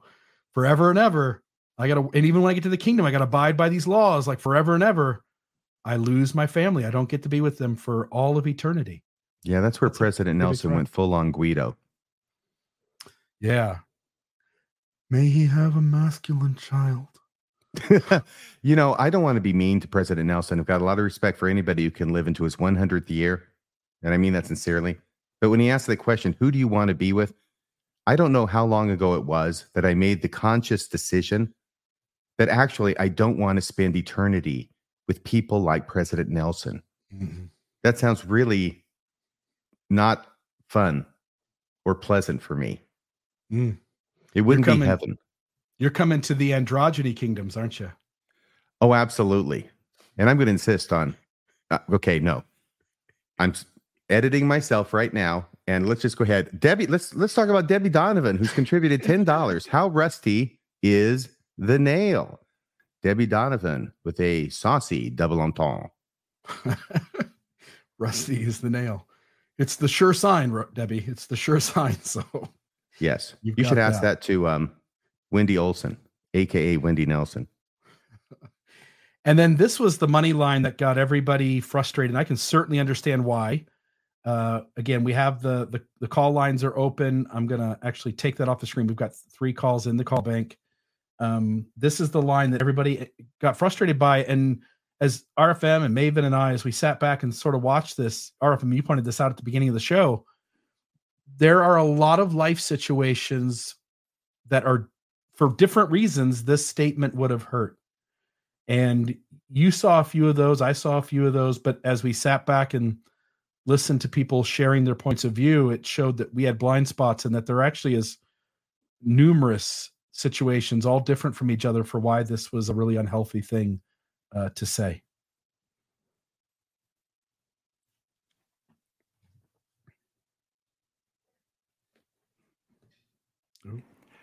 Let me, sorry, let me go back here. Sorry about that. As you think celestial, you will view trials and opposition in a new light. When someone you love attacks truth, Think celestial and don't question your testimony. The Apostle Paul prophesied that in the latter times some shall depart from the faith, giving heed to seducing spirits and doctrines of devils. There is no end to the adversary's deceptions. Please be prepared. Never take counsel from those who do not believe. Seek guidance from voices you can trust, from prophets, seers, and revelators, and from the whisperings of the Holy Ghost, who will show unto you the things what ye should do. Uh, it pretty easy to demonstrate that these guys aren't trustworthy, and yet that's the uh, mantra that they keep touting out there: is they're the they're the place for truth. Absolutely, and this is like the place where I mentioned at the top, where a lot of people have been saying, not me, of course, but a lot of other people have been saying this is where President Nelson went full on cult. Mm. Don't listen to anybody else who's not a believing member, equating them in the same expression with the devil, right? Because the reason they left was because they gave heed to doctrines of devils. I know he's quoting Paul, but he's doing it very deliberately. And seducing spirits. So don't listen to anybody who's not a member, a faithful member, a believing member, regardless of how that non believer may be situated within your own family, children, or marriage. Just believe me. That's his message. Maven. I just wanted to read this quote. Um, this one, or, you know, this is a comment from Facebook.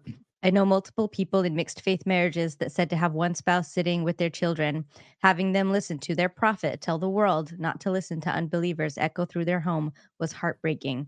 Um, so cruel. Um, another comment this is uh, Jethro says, uh, Two believing members this week told me that Russell's talk damaged their testimony. And I I know like it, it's it's it's always underlying there when you're a, an apostate that you're in the employ of Satan. I mean, it, that was that's been part of the temple, you know, and it's just really explicit for him to do it again. And and different families kind of handle it differently. Mine haven't really to my face, uh, you know, hinted or implied that I'm I'm serving Satan. Um, mm. but my roommate's family has um recently all the time before this conference. And so, and that's been a huge pain point. And so for to to know that this was said in general conference when they're like actively really having a hard time trying to keep a relationship with their parents at all, it's just like this this just ruined it. Just it's just confirming everything all over again. And so now she's you know, she's considering if she just needs to either cut off contact at this point if it's going to get if this is going to make it worse and I, I, I certainly don't think it's going to make it better so yeah this is having a real impact and i, I feel like this is what's really uh, uh, this talk is what I, I feel like i'm hearing and seeing more damage done than other damaging talks in past conferences this one seems to have mm. just like really upped the ante and it's unfortunate yeah. and maven what do you think of the whiplash effect by which i mean the contrast between what president nelson said in the last general conference about right? loving everybody. And you know, we just gotta love everybody and be kind and be nice. And now oh, well, I think slips. he already accepted his prize um, about his peacemaking prize, and uh, I don't think he's in the in the queue for another one. So um, right, so he can just tell the truth. That's it. Yeah, now he can tell the truth. Yeah. By and the so, way, part of the deal with this is I know people are getting very excited about it, and understandably so. But on the other hand, this is just straight up Mormonism. This is unvarnished, is all it is. They're not trying to They've make it sound nicer it than it really is. Yeah. Am I right? Mm-hmm. Yeah. I I'll say too, like you're you guys are hitting it from the perspective, and some of the comments are hitting it from the perspective of those who go like, ooh, that doesn't mesh with what my inner gut tells me about what is a healthy way to talk about people who don't believe. But I'm much more worried about the zealots and the Orthodox members and the folks who are loyal and obedient, they hear this message And it is just one more reason in a line of reasons to distance yourself from your uh, questioning spouse, from your uh, critical child, from your, um, you know, whether it be coworkers or neighbor, it, it doesn't matter. Anybody who doesn't believe, it gives you reason to distrust them, dismiss them, um, and, and the harm that that does on the ground with relationships across a church that at the very least has a few million people paying attention is is a huge amount of damage being left in Nelson's wake. Yeah. Maybe we could, can we go back two or now three comments? Sorry, Mo Saya, uh, to the super chat. So I could read um, that. Oh yeah. Uh, I think Carrie. There you go. Carrie Sweet, 1999 says, first we were told, if in doubt, don't.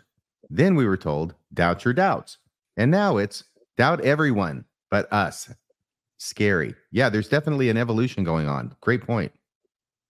And then I also just wanted to call back to doubt your doubts. Go ahead. Sorry. no, just with Laura, where she was asking, are they getting like blatantly worse? This is kind of a callback to that. Yeah, Laura um, Whitfield for nine ninety nine. I don't know if I have to say the amounts, but uh, appreciate everything. It's not a competition, but um, really looking forward to reading that comment there. Uh, Philip Blair says, "Who does Satan's payroll?" Because I haven't been getting my checks. I know he's not really a good employer. Really, he needs to pay more. So uh, that that one with was it Laura Whitfield? Uh, yeah, we had addressed it earlier. I can go. I okay. can pull it back up on the screen if you want to. But I, I so I was just kind of calling back to it that oh, okay. she had sent that. Okay. Had, yeah. Thank you, Laura. If that's the correct name, I think it is. I don't have my live chat up here. I think I've mentioned this before. It's endlessly distracting and vastly entertaining. So I got to focus yeah. on here so you guys can have your own fun.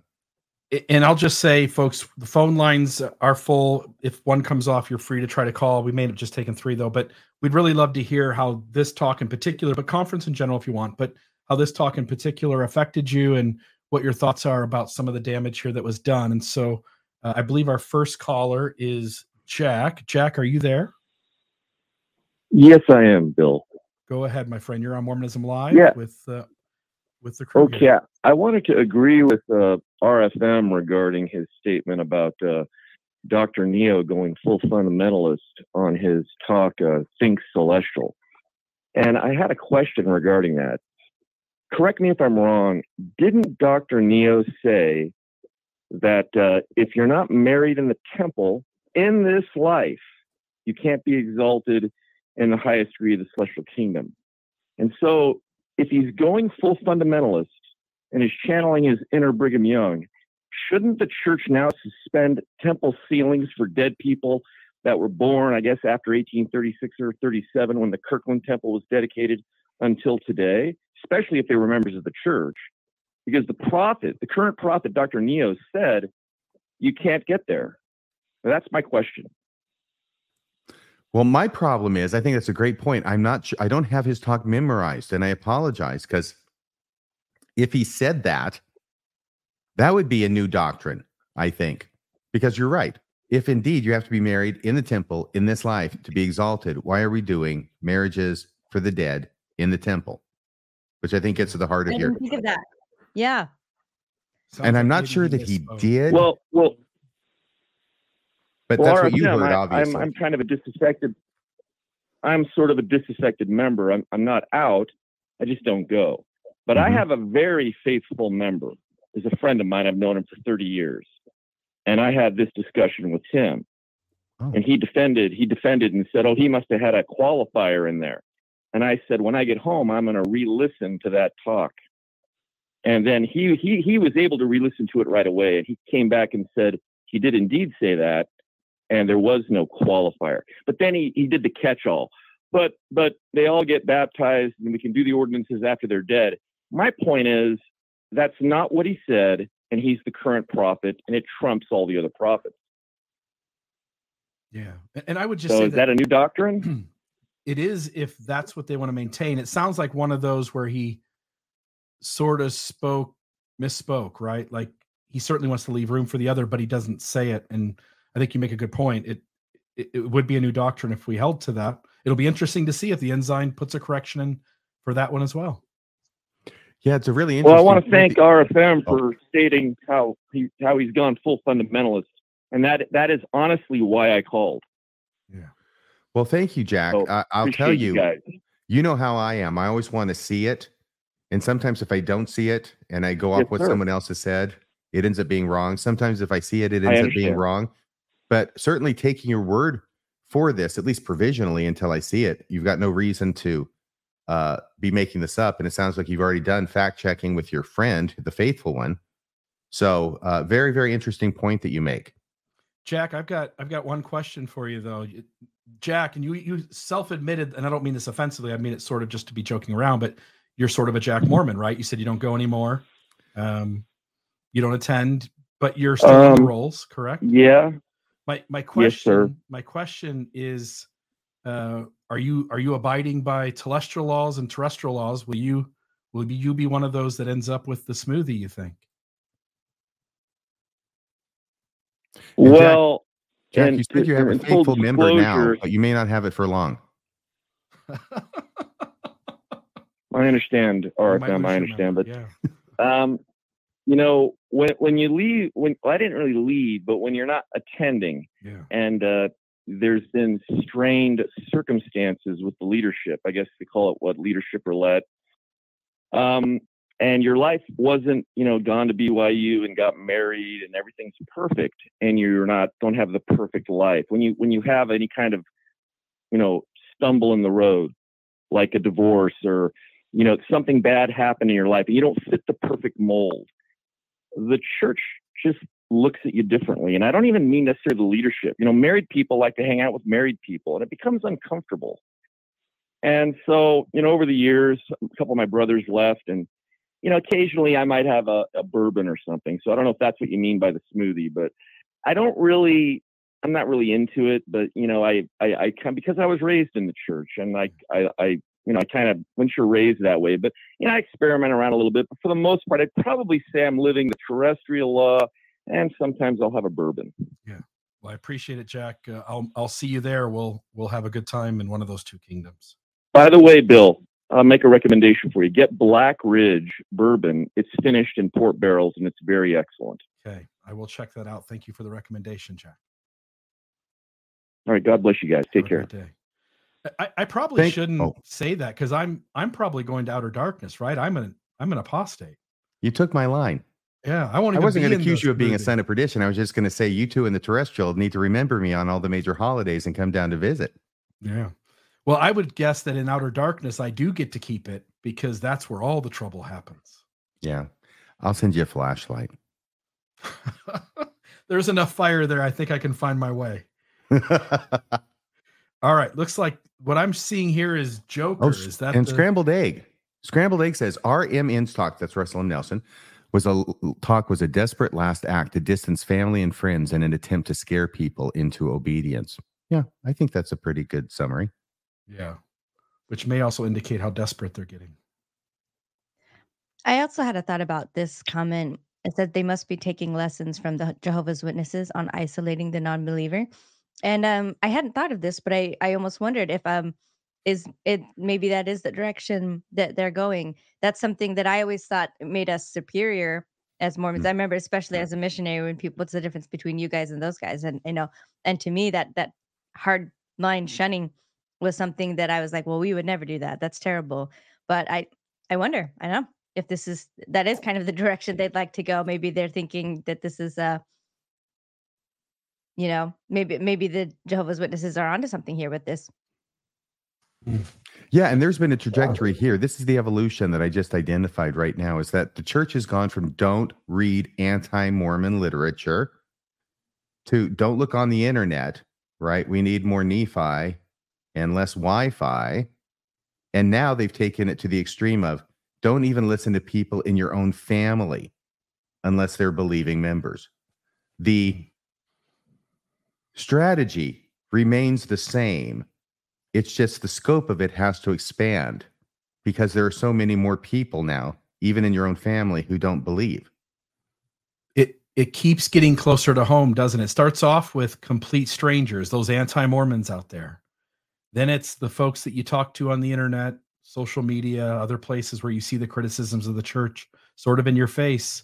And now it is don't even trust the people in your own home. Yeah. Yeah. Yep. Caller, are you there? Can you hear me? I can hear you. Go ahead, my friend. What's the name? Hello. Yep, you're here. What's the name? Yeah, my name is my name is Matt Matt Stoker. Okay, Matt, you're on Mormonism Live. What are your thoughts tonight?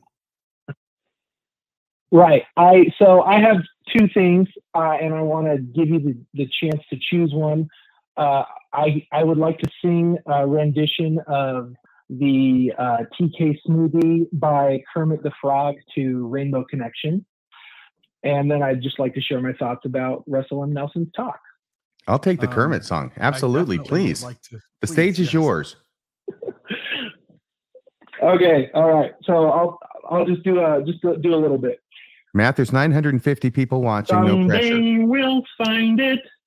The TK smoothie. The lack of the genitals on me. La la la la la la la. So that's it. There you go. That's fantastic. And he has exactly the range of someone who's had them removed, doesn't he? Yeah, that sounded like someone who got this. yeah, I'm a, like, I'm a counter tenor. It's like the Vienna Frogs choir.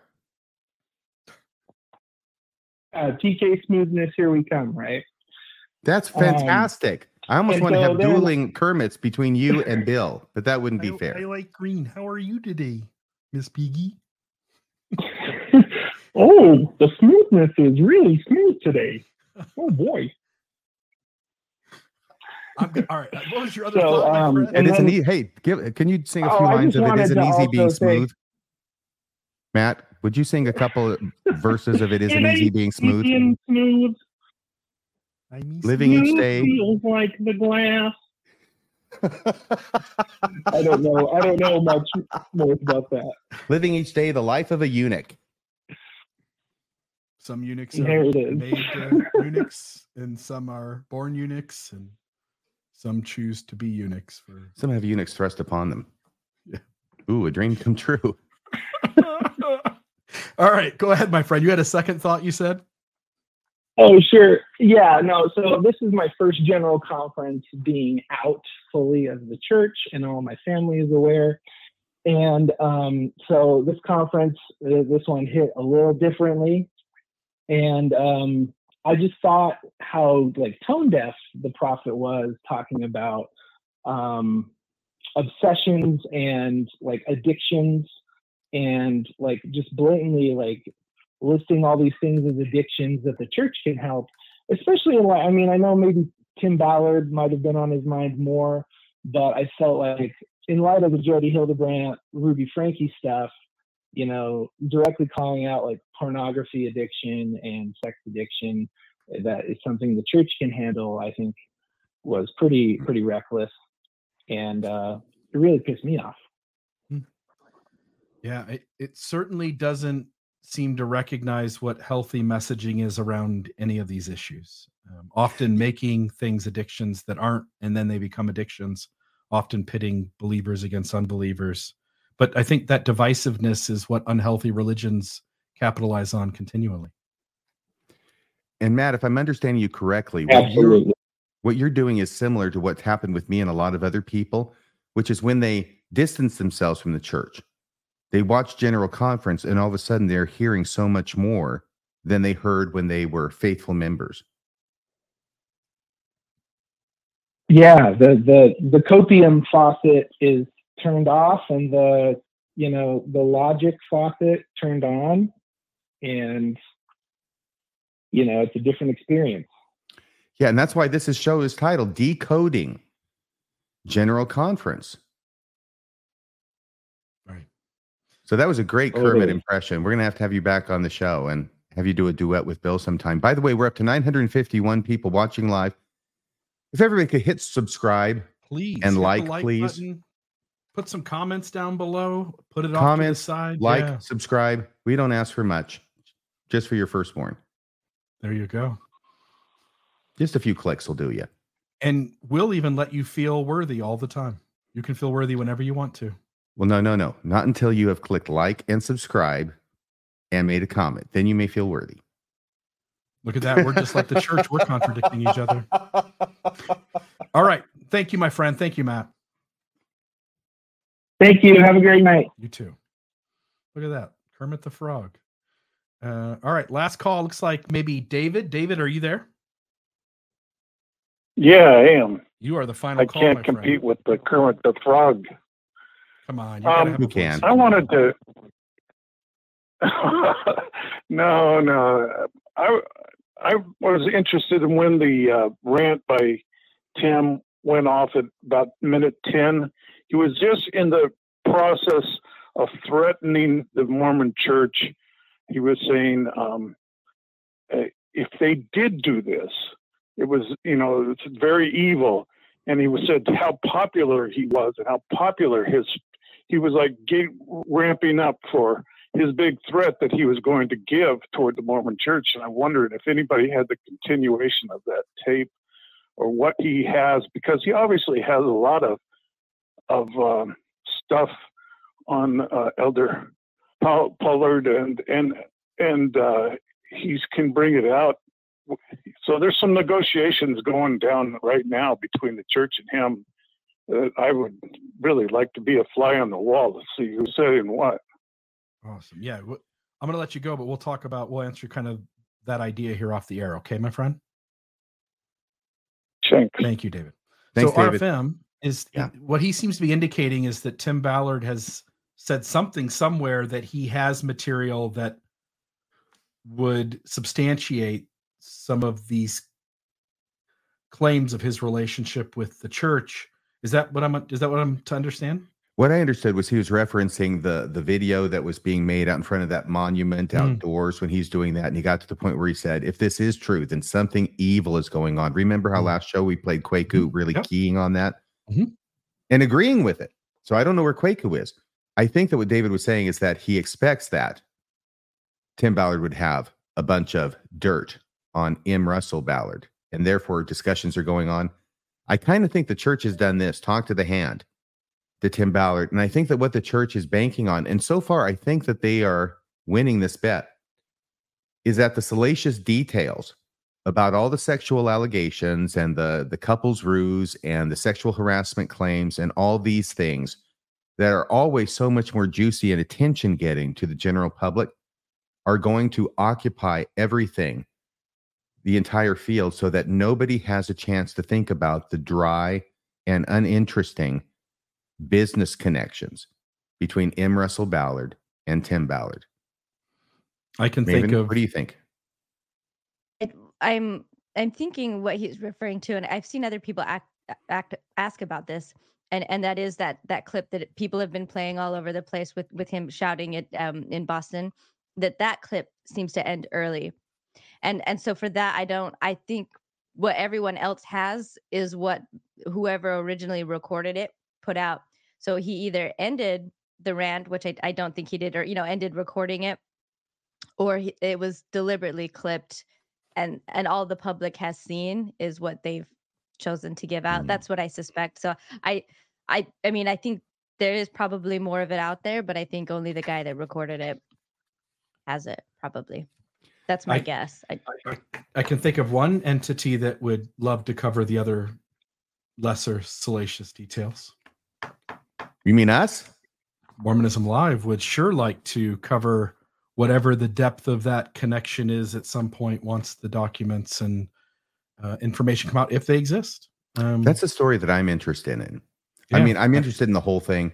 This is the thing the church connection, the Ballard and Ballard connection. Talk about being yoked together, these two, and the um, the whiteboard, right? The smoking whiteboard with M. Russell Ballard's name listed by Tim Ballard, allegedly as a silent partner in this new private corporation called Slave Stealers, which is going to subsume all the nonprofit corporations and funnel money from the nonprofit corporations into the for profit corporation with M. Russell Ballard as a silent partner and to also help enrich Tim Ballard.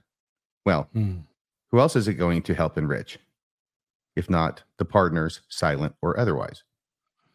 and and that plan might have succeeded if it wasn't for the showers and the uh, the co-ed uh, betting situations.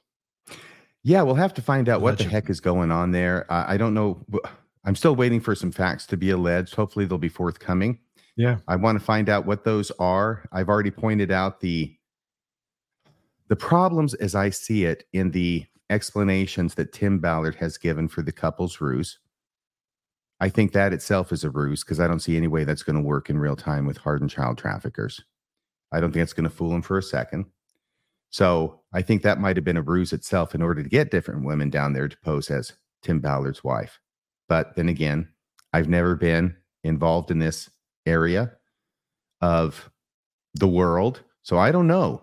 Are they really that dumb that they'll fall for that ridiculous? What was it called? The the spouse ruse, the couples ruse. Yeah. I don't know. I've never been a child trafficker. I guess there's still time left in my life, but I don't know what happens. Is it common that guys come down and they bring their wives with them when they want to traffic kids? I don't know. Is it common that if you bring up a, a young person in order to prove that Tim Ballard is the real deal, by which I mean, you know, a real child trafficker as he's portraying himself to be. And if you have him want him to do something that's going to prove he's the real deal, and he's got his wife there who says, "No, no, this is my man. This is my man." And the child trafficker is going to have to go, he's going to say, "Oh, okay, well, this makes perfect sense. I guess I won't have you prove that you're this real deal because your wife who's here is saying, "No, I can't." And you can't. Come on. That strains I, I my credulity. The old, the old ball and chain thing, right? They'll they'll be like, "Oh yeah, I get it, man. I'm married too. My wife's the same way." You know. Yeah, the wife's never going to let you have any fun. That's why yeah, absolutely. Make... Good point. I, and why. once again, I don't know because I'm not involved in that, but I've been involved in enough nasty stuff in my life as a criminal defense attorney for almost 34 years that I really just don't see this as flying. I don't think anybody's going to believe this. And so I think the ruse is itself a ruse. And then there's the whole thing with the tattoos you know they're they're out of henna and you're going to be taking showers or getting massages and you expect these to stay in place and not wash off and why is it that you need the spanish word for oh i can't where's the beep on this i forget where the beep is i need to practice more with my new RODECaster that has sound effects built in but regardless of that okay now i'll give you the cue uh, why do you need a tattoo right above your unit that says the Spanish word for thank you. Who's that for anyway, Tim? Who are you going to be fooling with that one? Hmm? Yeah, there's just so many problems with his story, and that's just the way he explains it. So that's why I have some questions about it. Still waiting to hear some facts from the other side, their allegations, but Tim has not gotten himself off to a good start with his explanations for these unusual things, which he's admitted to, and then given weird, to me, unsatisfactory answers to them. Yeah. it, uh, you know, here we are at the end. The Ballard thing has been uh, really a, a big story, it, eh, bigger than I sort of thought. Like it, it seems because of the movie, I think, because it got national attention because of that. Jim Caviezel playing in the movie but the, all the news uh, outlets are covering it, and there's more to come. There's no doubt there are more things still being uh, kind of on the verge of being exposed here and written and published, and so it'll be interesting. Um, I'm just going to wrap up the show saying that you know here we are covering General Conference every six months.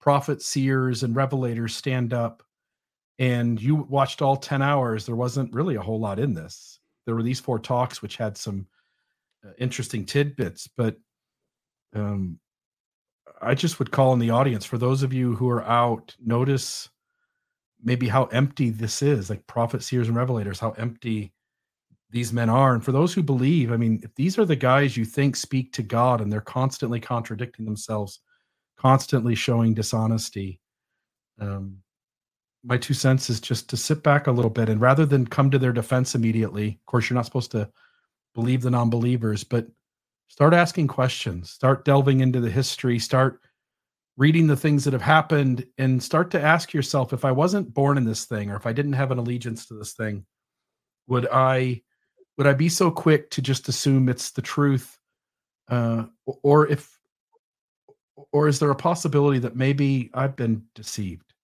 Maybe I've been tricked, and um, my hope is that the folks will kind of dive into what we call the rabbit hole. And um, I, I, don't need you to believe everything we say. I think we do tell the truth, but I, I would ask you to put all the information on the table. Unlike Nelson, who says only listen to them, I'd say listen to everybody. Take the best information, go back to the original sources, and you figure out who's telling the truth, not who's telling you what you want to hear. And I think those are two very different things. You make me think of something, then we'll go to Maven. And the last comment I want to make here is that it has to have occurred to somebody, perhaps to Dewey Waddell before he gave his talk, that they're on very dangerous ground here. Because what he has to do is he has to tell people at the one and the same time that they have put their faith in a present day charismatic fraud hmm. while avoiding them drawing the connection that maybe they've also put their faith in a 200 year old charismatic fraud. Hmm. Maven, take us home. I just wanted to go over the last couple super chats. Um, this one from Anthony Campbell, and I think this was talking about the kind of the shunning type of language. Um, if maybe the results of that was what led to this kind of a crackdown. I don't. Do you have a thought on that? What do you think, RFM? No, uh, let me think here. I uh, wonder if the recent survey that RFM took fueled this. I was actually planning on not saying anything else. I was just going to shut up. That was my last thought. We're getting to the end, and now it's open again. Pandora's box. Out come the demons. I have no idea if it fueled this talk. Which talk? The talk by Nelson, I think, was when it came up. Um, Anthony, if you want to in the comments, I'll I'll look for it if you clarify. But I think that's I'm pretty sure that's when it was. Hmm. But um we can come back to that one because we also had this one. And Sorry. It's just a comment if you want to go ahead and read it. Chow Mein 139 says, My two car license plates are OUTRDRK, sounds like Outer Dark, and OUTADRK, Out of Dark. Surprised they were approved. It's so, I'm guessing this is in Utah. It's so I can go to the outer darkness while in the outer darkness. Yeah. And you end up. Yep. Okay. And then he answered. Yeah. It's like the outer darkness mobile. yeah. um, yeah. If you yeah, end so up in outer, Anthony Camp says, yeah. Nelson, don't talk to your family. Yeah. That's what um, I'm not sure if, if, if, there's a connection survey. because that actual mm-hmm. other uh, essay or survey, by the way, I got reached out to, pardon my grammar, but people associated with that essay, including one of the people who was involved in writing it, did reach out to me and they thanked me. First off, they wanted to let me know that actually it doesn't have anything to do with the church. The church is not sponsoring it, they're doing it on their own. And I've got to be careful not to reveal things I'm not supposed to reveal about this conversation. They hope it will be helpful to the church, the results that they're getting. And I think that it is possible, and I'll put this in really ambiguous language here that it is possible that the church has already done a similar survey but kept the results private. Yeah. So they may be trying to do a survey that's public, so the results will be public. And um, yeah, but this whole thing about don't talk to your family, he didn't say it, but he might might as well have, right? What does it mean when you're saying you're choosing? That's number three, right? Who you're going to live with forever by the way yeah. you act here. Yeah, it it ties all of your eternal happiness to who you associate with in this life. Um, my only thing would be is if we get to the uh, get to the kingdoms and it is an androgyny zone. Um, again, that's where the party's going to be. So, folks, uh, come find me. I'll, I'll, I'll be in outer darkness, but I'm going to find a way to get there to have a good time. So, everybody, have a great night. We'll see you guys next week. Uh, hopefully, we can all avoid the TK smoothie.